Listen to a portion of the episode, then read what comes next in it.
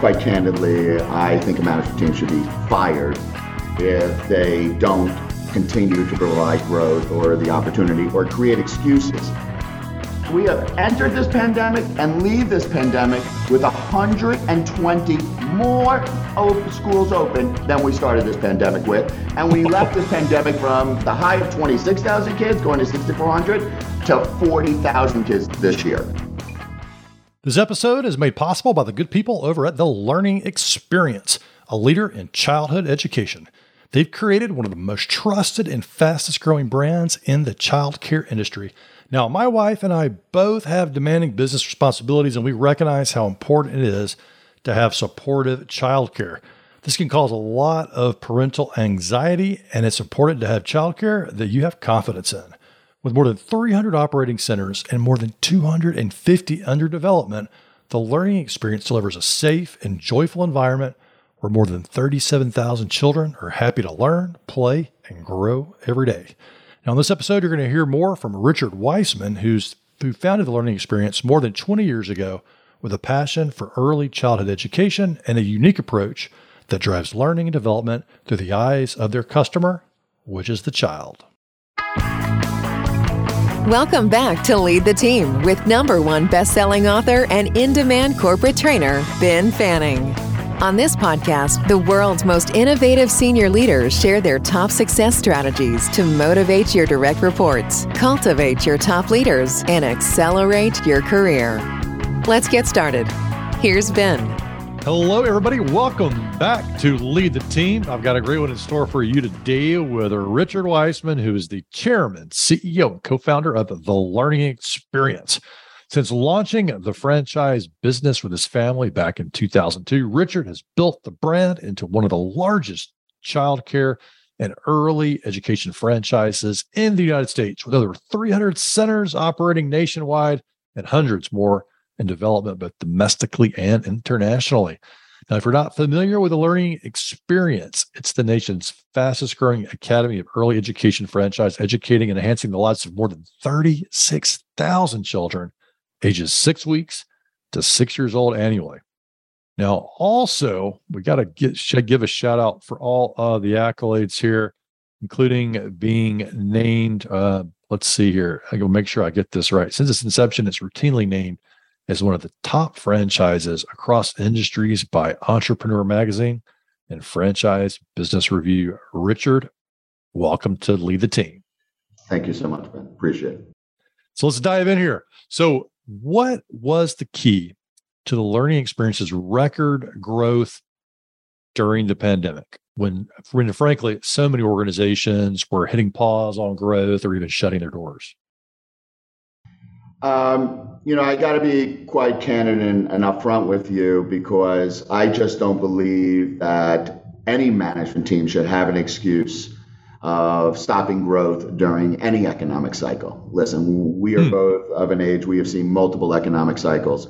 And quite candidly, I think a management team should be fired if they don't continue to provide growth or the opportunity or create excuses. And I've mm-hmm. seen mm-hmm. multiple cycles, this company is 20 years old, and I have seen multiple times where I've read a prospectus and the management team says, oh, we're going to sit there and cut SG&A, we're going to slow up sure. growth, and we're going to wait for the storm to ride out, and then we'll grow again. That's, to me, total bull. Uh, for us, it was a no excuse. It was the company was built for the worst of times we knew how it would react. We had 50% growth of the organization in 2009 and 10 during the last recessionary cycle.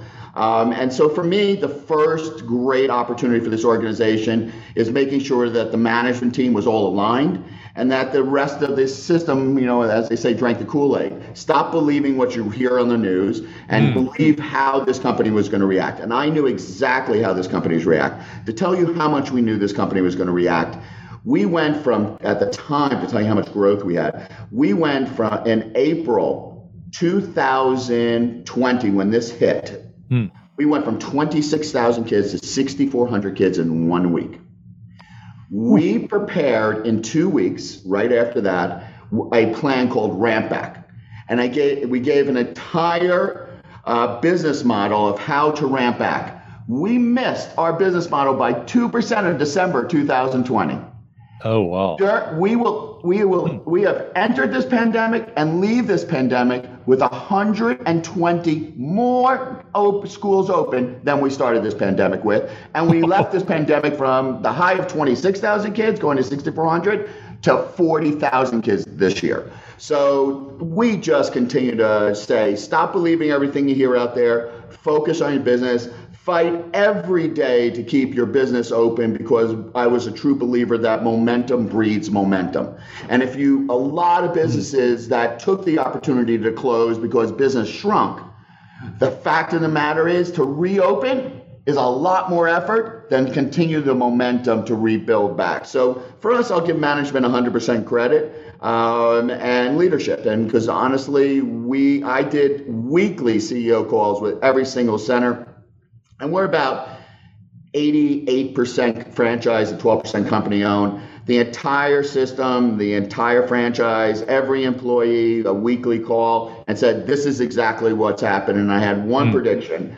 Uh, we would leave with more operating centers, and the franchisees would have more cash in the bank exiting COVID than before, because I saw that in 9 and 10 that the government was going to overreact, throw a lot of cash in businesses' hands and that that was going to be right in front of us.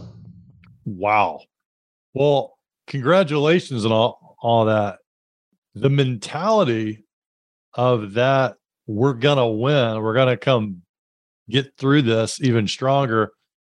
Where in the world does that mindset come from? Because it, you're right. I mean, it seemed, I mean, I remember lockdown state. I mean, you're in a lot of different states all kinds of different messaging coming out in the early days of the pandemic. And so you said one thing was you were having weekly calls with your CEOs. So you're trying to impart the message that you're wanting to for them to understand in your vision. But maybe roll back, let's roll back a few years. Where in the world did this come from for you? Where'd you develop this sense? No disrespect, it comes to gray hair. So uh, honestly, I have no I, hair. So I, I, I, I, will say to you, um, nothing plays a better role than experience. And I'm 58. I have been in the preschool business 40 years. My prior life was investment banking. And I had seen multiple, multiple recessions. I mean, whether it was a dot com craze bust or the 9 11 happening or the just a multiple 2009 and 10 credit crunch recession and the fact of the matter is, is that you always have those cycles. They, that's not a that's that's a that's a common of all our life cycles in business. And that is is that listen there was wars there was you know uh, transitions at home there was bank closures there's credit market crunches. It always happens. And so you always should have a plan because it's going to happen. You have a hundred anybody who starts a business should plan for the worst case scenario because there's a hundred percent, not 99%, there's a hundred percent.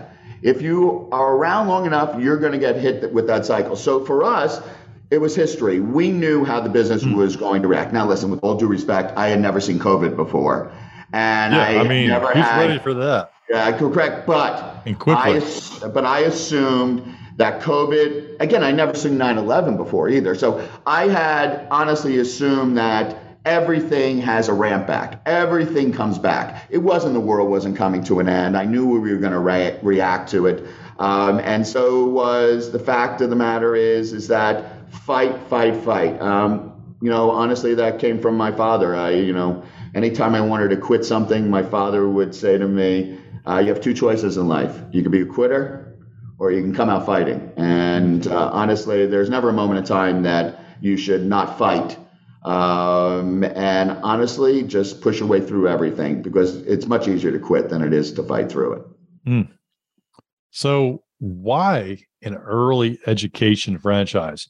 You could have gone into a lot easier industries, probably the one that's regulated differently by every state, dealing with children that have, I mean, the, there's lots of laws and regulations. I'm not an expert in the space, but I know there's a lot to navigate. So why in the world do you go into that industry? You know, that's a really interesting question you pose from your perspective. The truth of the matter is, I look at it just the opposite. I'd much rather be in the preschool business than a lot of other businesses. Uh, okay. You know, I don't want to wake up at four in the morning and start baking donuts. So, uh, and truth of the matter is, our customer is, hmm. again, this sets us apart from the entire world of preschool. We just truly believe our customer is a child, not the parent. Um, and it's kind of seeing through the eyes of the child, which is a very Disney-esque concept. It's why do hmm. what is Disney? It's seeing through the eyes of the child, and which I, I'm a huge fan of. The the fact of the matter is, is we love our business, and the children are you know, it's just an amazing thing when we wake up every morning. Children gain a majority of their IQ before the age of seven. We're providing this exceptionally socially responsible investment. Um, I love the opportunity to take that responsibility and advance it, and really, at the end of the day, focus on having the best education and the best customer experience for that child. Uh, that is just exciting to me. And mm. anybody who wants to wake up in the in the day and say, "I'm taking care of kids," and go to work and see kids, it's much easier than you know being in maybe even a senior care home and dealing with mm. elderly people. So for me, I look at it completely opposite than the question posed, and that is is that I'd much rather be in the preschool business than any other business, and I don't find it difficult. What I find is business is business. And what we have to distinguish in our business, which is more of the hurdle in, my, in our business, is that we're a business that takes care of children and educates children. And sometimes the word business and child don't mix. But the truth of the matter is we spend more on our children than we spend anywhere else. It's second only to, I think, healthcare. And so for us, um, you know, as long as we focus on business, you know, some people, you know, especially in society today, you know, business may be this bad word, but the fact of the matter is, the more profitable the centers can be, the more investment we can put into the centers, the more the equipment is updated, the more the latest computer technologies. Uh, we spend millions a year in technology and, and the opportunity that all costs money. So we driving that optimization and utilization at the centers and driving more marginal profits allows the centers to shine and to provide the best in class. Um, so we just like the, the business itself. Yeah, I love that. And I love how you mentioned it. so you, you draw inspiration from the kids uh, you also draw inspiration from Disney, which I think is pretty cool. And I I've had that experience where taking my daughter to Disney World, and I mean it's clear who the customer is. You know, the parent may be paying, the kid is the customer because I mean they are greeting the child. They are just like, "Hello, princess, is your birthday?" I mean, whatever. It's just over the top.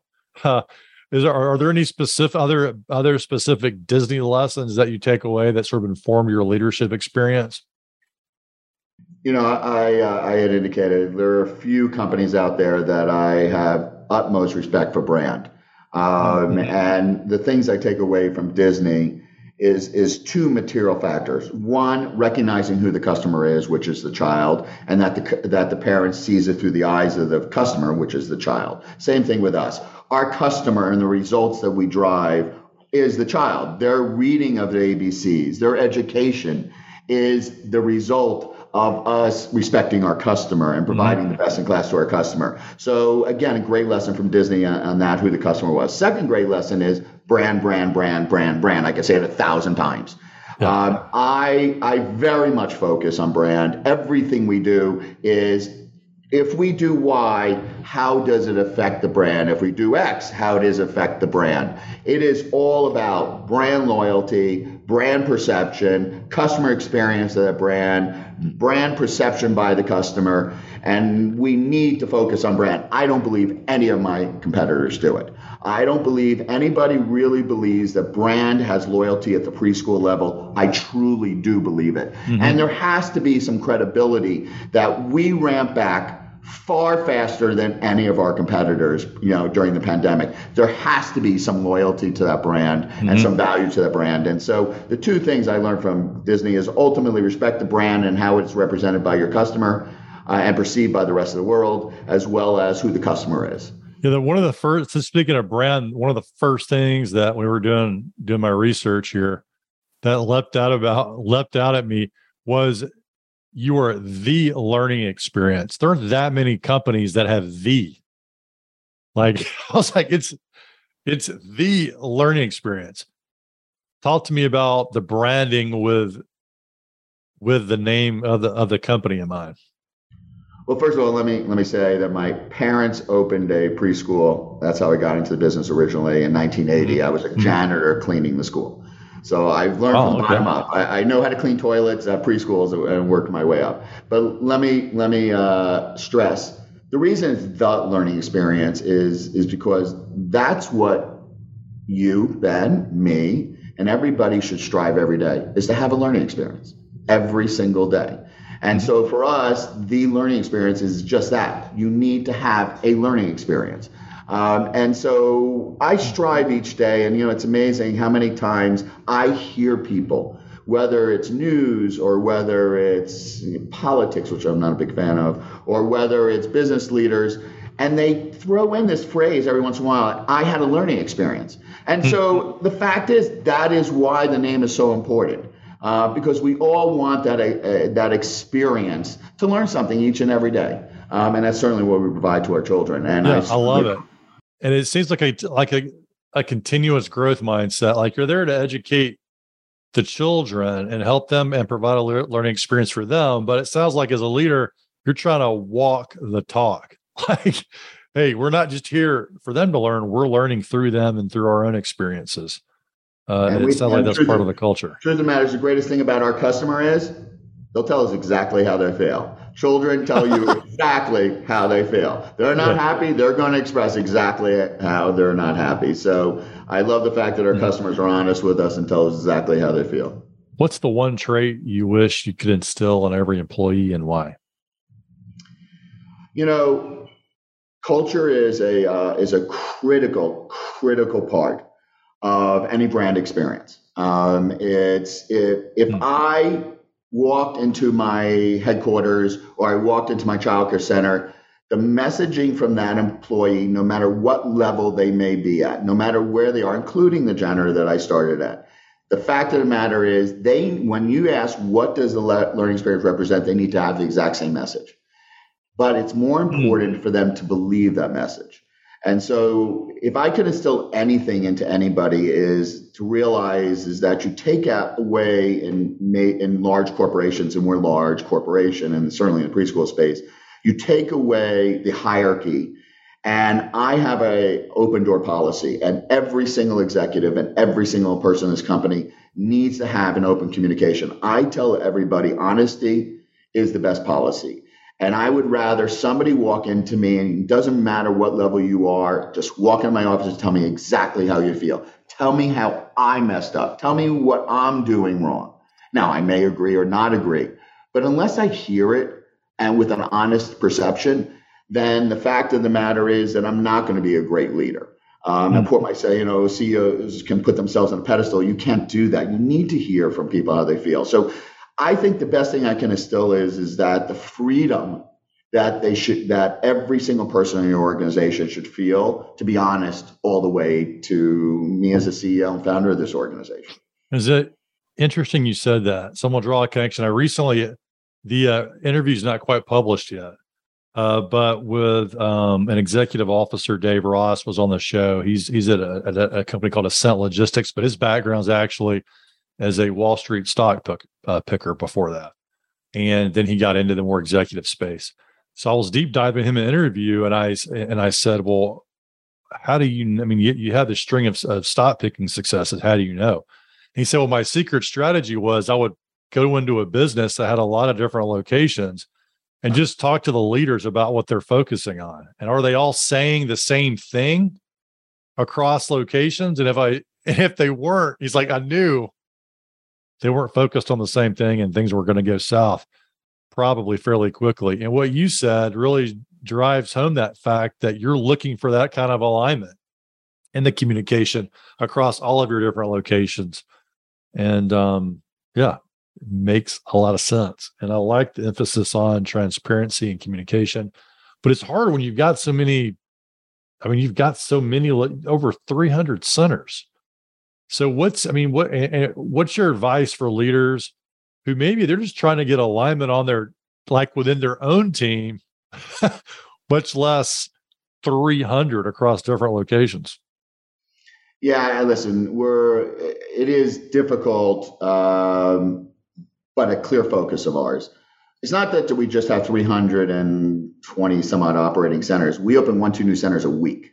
Um, and so we have 263 centers under construction and development behind what we already have operating. So wow. we're fast growing. So when you grow that speed, you have to instill the constant culture amongst them all. Um, mm-hmm. You know, I, I I can walk into a center, and I do it all the time. And I ask the people when I walk in to, to just give me a moment in silence. I just want to hear. I believe every business has a certain sound. Um, I can walk into my business, my childcare centers, and I can hear a sound. And it is amazing the the how you can perceive the difference between an organized business and a disorganized business. There is a distinct sound that you can hear in a disorganized business. Now, my business is real clear because I told you kids are bluntly honest. Listen, you can hear crying children. I know, I know the children aren't being entertained or being providing education or keeping busy because a busy child is not an unhappy child. Two is that teachers, teachers mingling amongst each other in the middle of a school day, clearly not having great leadership. Um, I can hear the the amount of paperwork that people are shoveling.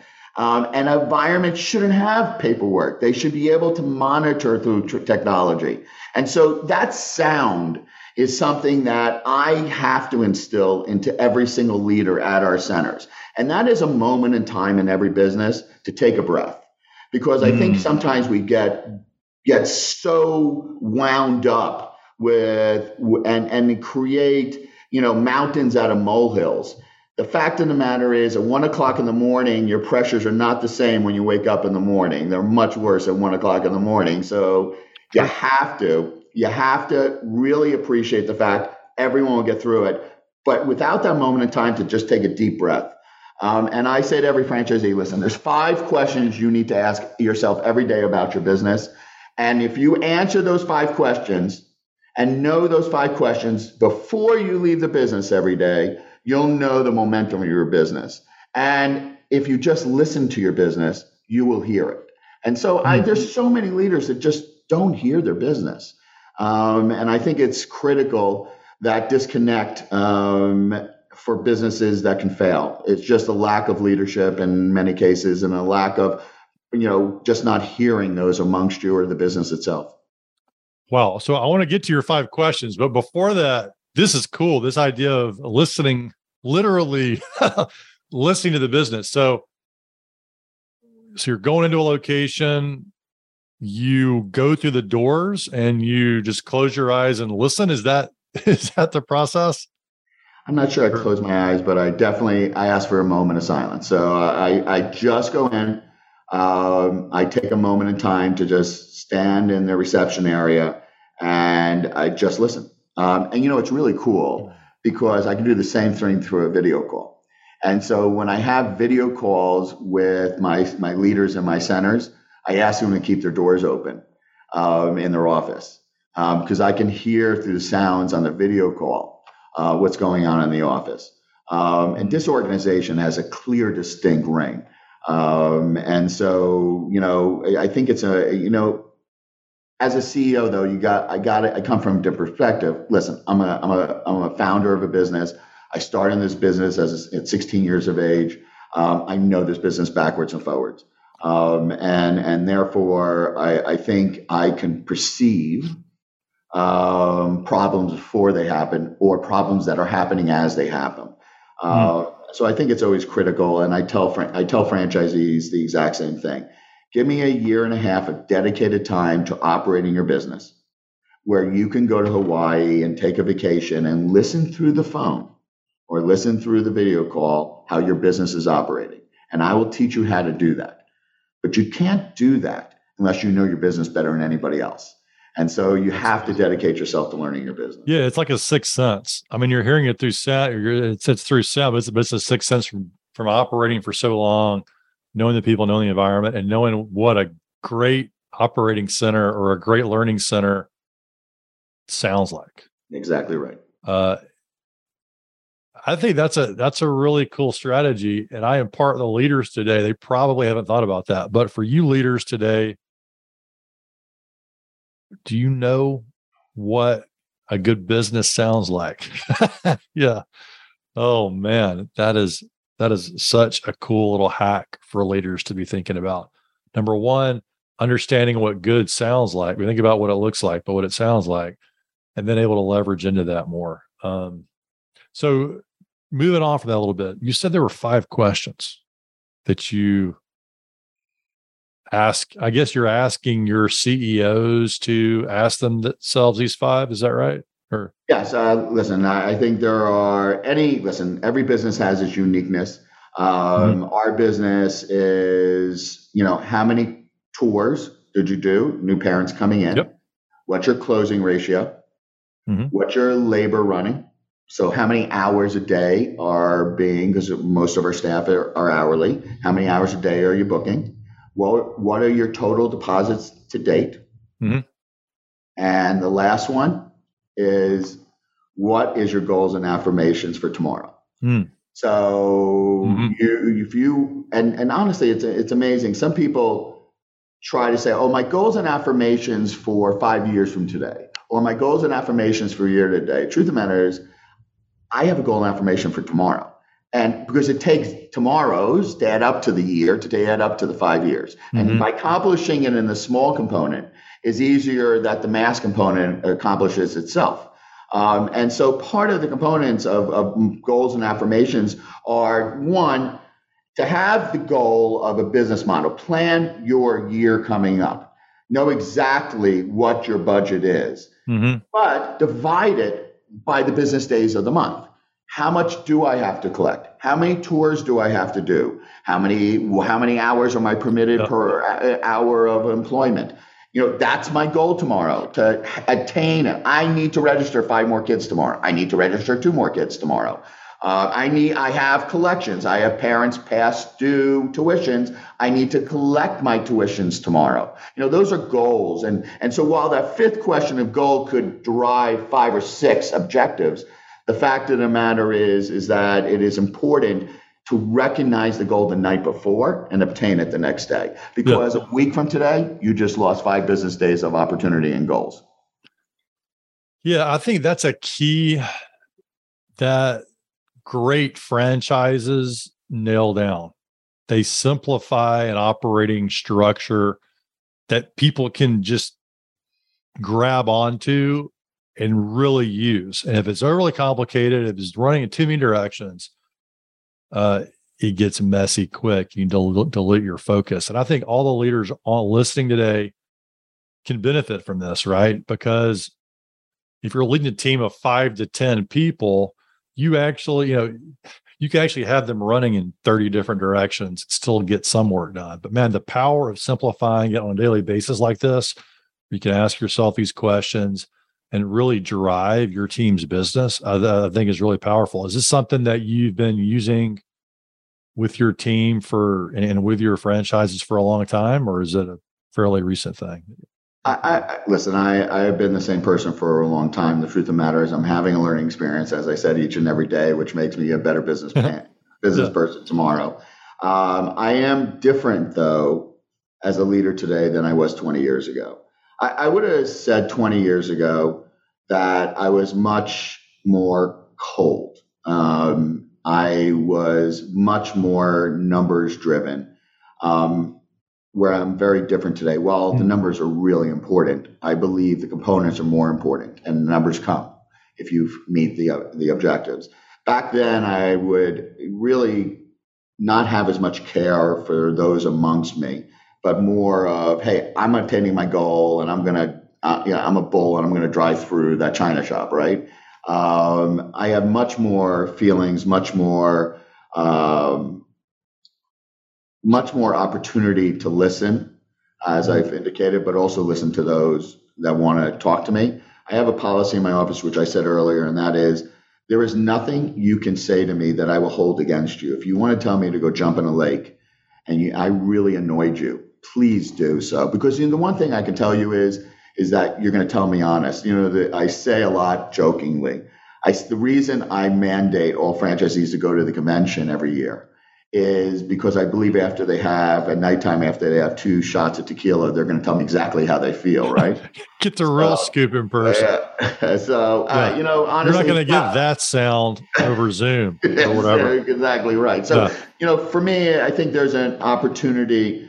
Um, as you age and you get, you know, more wisdom, and we do get more wisdom as we age from experience, um, that we should mature. I have seen many executives that haven't matured. I, I've seen many executives who who still act like kids, and many. And when I say kids, act like kids in a managerial role. You know, have not matured, and in society today, as well as whether it's Sam Walton from or Disney or anybody else, you have to care more about the people amongst you. You have to see more in them than they see in themselves. And that drives great leaders. Um, and so I am different today than I was 20 years ago. So, what was the moment when you went from the self described sort of numbers bull in a China shop, or not you say China, but like bull, like focused yeah. determination to wait a minute, I'm going to shift my perspective or I'm going to round it or out or soften it? Like, what was the moment where you, when you decided to do that? There was a moment. I, I know I tell the story all the time. There was a Christmas party. This goes back maybe 15 years ago. Um, we had a, we had a Christmas party and uh, with the all the uh, employees at the time. Now I call employees team members. Um, and one of those team members uh, came up to me later in the evening. Uh, we were we were at a bar at the end of the Christmas party, and she came up to me and she said to me, "Do you know my name?" And we were a much smaller company at the time, and I said, "No, I don't." But I said that could be a good thing because if I knew your name, you probably weren't doing your job. And and honestly, after they left, I I went back that night. I actually woke up the next morning, had a whole conversation with my wife that I disappointed myself that I didn't know the person's name, and we were not that big of a company at the time. But I was more disappointed with my answer. Hmm. And my answer should have been more caring. It should have been, no, please tell me about yourself.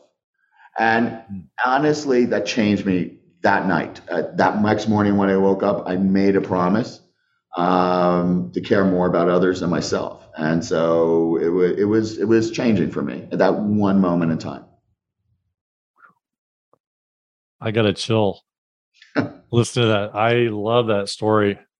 And uh, I spent years working in a uh, corporation, and I can tell you, I've had that conversation multiple times on both sides of the where I was receiving like is like the kind of conversation where it's probably good I don't know your name because then it means you're doing your job. Or you know, like that's good for you. And I was like, oh yeah, that is and actually at the time I was like, oh yeah, that is good that he doesn't know my name because you know, like that. But then later I had some moments the same as you where I'm like, wait a minute. We're, the business is the people ultimately. You know, the the financial side is a reflection of how well the people are doing in the business and how well we're treating our our customers. So Hey there, this is Ben. Thanks for tuning in to Lead the Team. Before we jump in, we just broke into the top 3% of all podcasts globally, and that's largely due to the support of listeners just like you. I invite you to subscribe so you're notified when we release a new episode and also leave a quick review. Man, so as you've grown, probably hard to maintain that personal connection as much and you've got i mean to be honest it sounds like you're you guys have got even growing even more. Uh, what advice do you have for leaders who want to maintain the caring personal side of business? But we all know that the more people you have in your business the more customers you have the more the harder it is to maintain that. So i, I do three things every day. Um, one uh, multiple times during the day, I walk around the office and I go to people's desks. Um, I usually pick people that may not be smiling uh, to find out what their issues may be. Um, and I ask how their day was. I ask how it's going. I ask how I can make their day better. Um, I do that every single day. Hmm. Um, two, um, I take a moment in time for every single new hire. Um, when I say new hire, the ones that the headquarters in the field, not necessarily maybe all the teachers, because we have thousands of them, um, but those that that could be the receptionists we hire in the office. And I always start with a welcome. They always come to my office as new hires, and I spend moments of time, and I don't put a clock on it, and I just talk, and I just like, what are your expectation levels? Um, I want you to know how I can improve your day. Um, and three, I give every single person my cell phone number, every franchise location and every employee. And I tell everybody that everybody has the opportunity to call me, but there are some prerequisites. One, don't abuse it. Two, is that call me after you've gone up your chain of command, after you have had an opportunity to express your misgive, misgivings or your conversations that you want to have with those superior as, as that chain goes. And then if none of it gets resolved to your satisfaction, then call me. And I tell people that I am available 24 hours a day, seven days a week. I want to hear from you. It is so infrequently. I may get hmm. three calls a year. Um, and out of, and, out of, how many total people with your uh, cell phone? a thousand employees. Um, and so, you, you, know, honestly, I think what happens though, Ben, which is really important, by doing so, I put everybody else on notice in a leadership role that they have an opportunity to call me. And so they better hear their, their fellow team members and deal with it because mm-hmm. they have an opportunity to call me. So I, I, felt that to be really important. Um, but I tell everybody, I give everybody my cell phone number to call me. I like that. And out of 130 interviews plus only the team with CEOs like yourself, I've only heard that one other time where they give the give the cell phone out, and it's like a to a, a, a logistics uh, organization.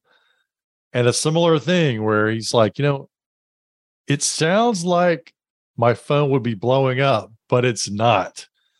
Um, but I didn't get the other part of the story, which you just shared, which is, you know, why you think that is and, and how you're approaching it. And you actually give them sort of guidelines like, hey, you can call me, but please do these steps first because you also don't want it to be the first call.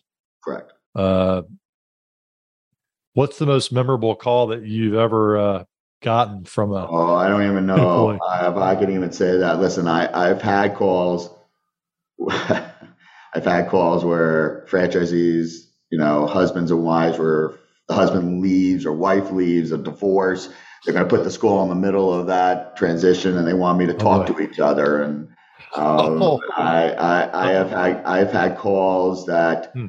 you know something personal in our lives happen um, and you know i'm, I'm going to give constructive advice because i do care about everybody um, and i can only do what i can do but um, you know I, I, think it's important to realize though that in my business especially preschool I, tell everybody you don't have the right to wake up on the wrong side of the bed um, we take care of children and it is viral to be negative. negative and I used to have a sign at the front door that says no negatives beyond this point. And and the purpose of that was is that when you had a really bad day or you had a fight with your significant other and you come to work in just a really bad mood, I guarantee you, guarantee you, you're going to put other people in that negative mode as you walk through the room. Sure. Um, mm-hmm. It is very difficult to be happy it takes you know much more energy to be happy than it does to be you know depressed um, but it's much more viral to be to be uh, negative so for me mm-hmm. i much rather hear that from the employee and take an opportunity i much rather say to to a fellow team member hey listen i haven't seen you smile um, and they'll say listen i have you know a personal problem at home i said listen this is what i'd like you to do I'd like you to take the day off. I'm not going to have it as a vacation day or a sick day. Just take, just please deal with your issues, do the best you can. If I can help or I'm allowed to help, I will certainly listen.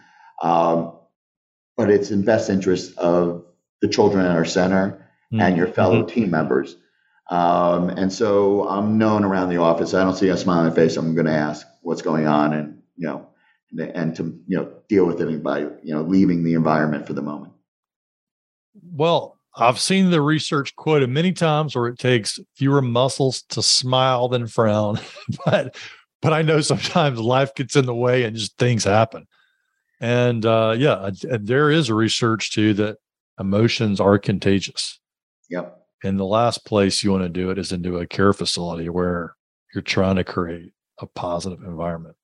Richard, this has been this interview has been so much fun. Uh, what's your parting thought for listeners today? Listen, I I, uh, I, I would say to everybody, um, you know, everyone talks about chasing your dreams. The, the, fact of the matter is this: I, I I would rather talk to the younger part of your audience that um, is thinking of taking risks in life, mm. it is far easier to take risks when you're younger than when you're when you're older. And mm. so, for the younger part of the audience, because I think it is important for us to instill into the younger generations the opportunity to to grow and have their dreams. Because if you never take the risk, you never know whether you could have accomplished it. So, take the risk when you're young. As you get older, it takes a little bit. It becomes a little bit more difficult. Um, but you know, never forget from whence you came, and that is remember all the lessons you've learned, all the mistakes you made. Um, and if you don't learn from your mistakes, then you're bound to fail time and time again. Awesome. Thanks, Richard. Thank you, Ben. I appreciate your time. If you're an executive at a crossroads in your career and thinking about quitting, do this before you do anything else. Head over to benfanning.com slash quit to receive a free signed copy of my number one best-selling book, The Quit Alternative, the blueprint for creating the job you love without quitting. You'll learn the critical questions you must answer before you make such an impactful decision. Go to benfanning.com slash quit to get this valuable resource for just the cost of shipping. Ben Fanning is a number one best-selling author, Inc. magazine columnist, and CEO of the Fanning Group, an international consultancy and corporate training company. To learn how they can help your organization, go to benfanning.com.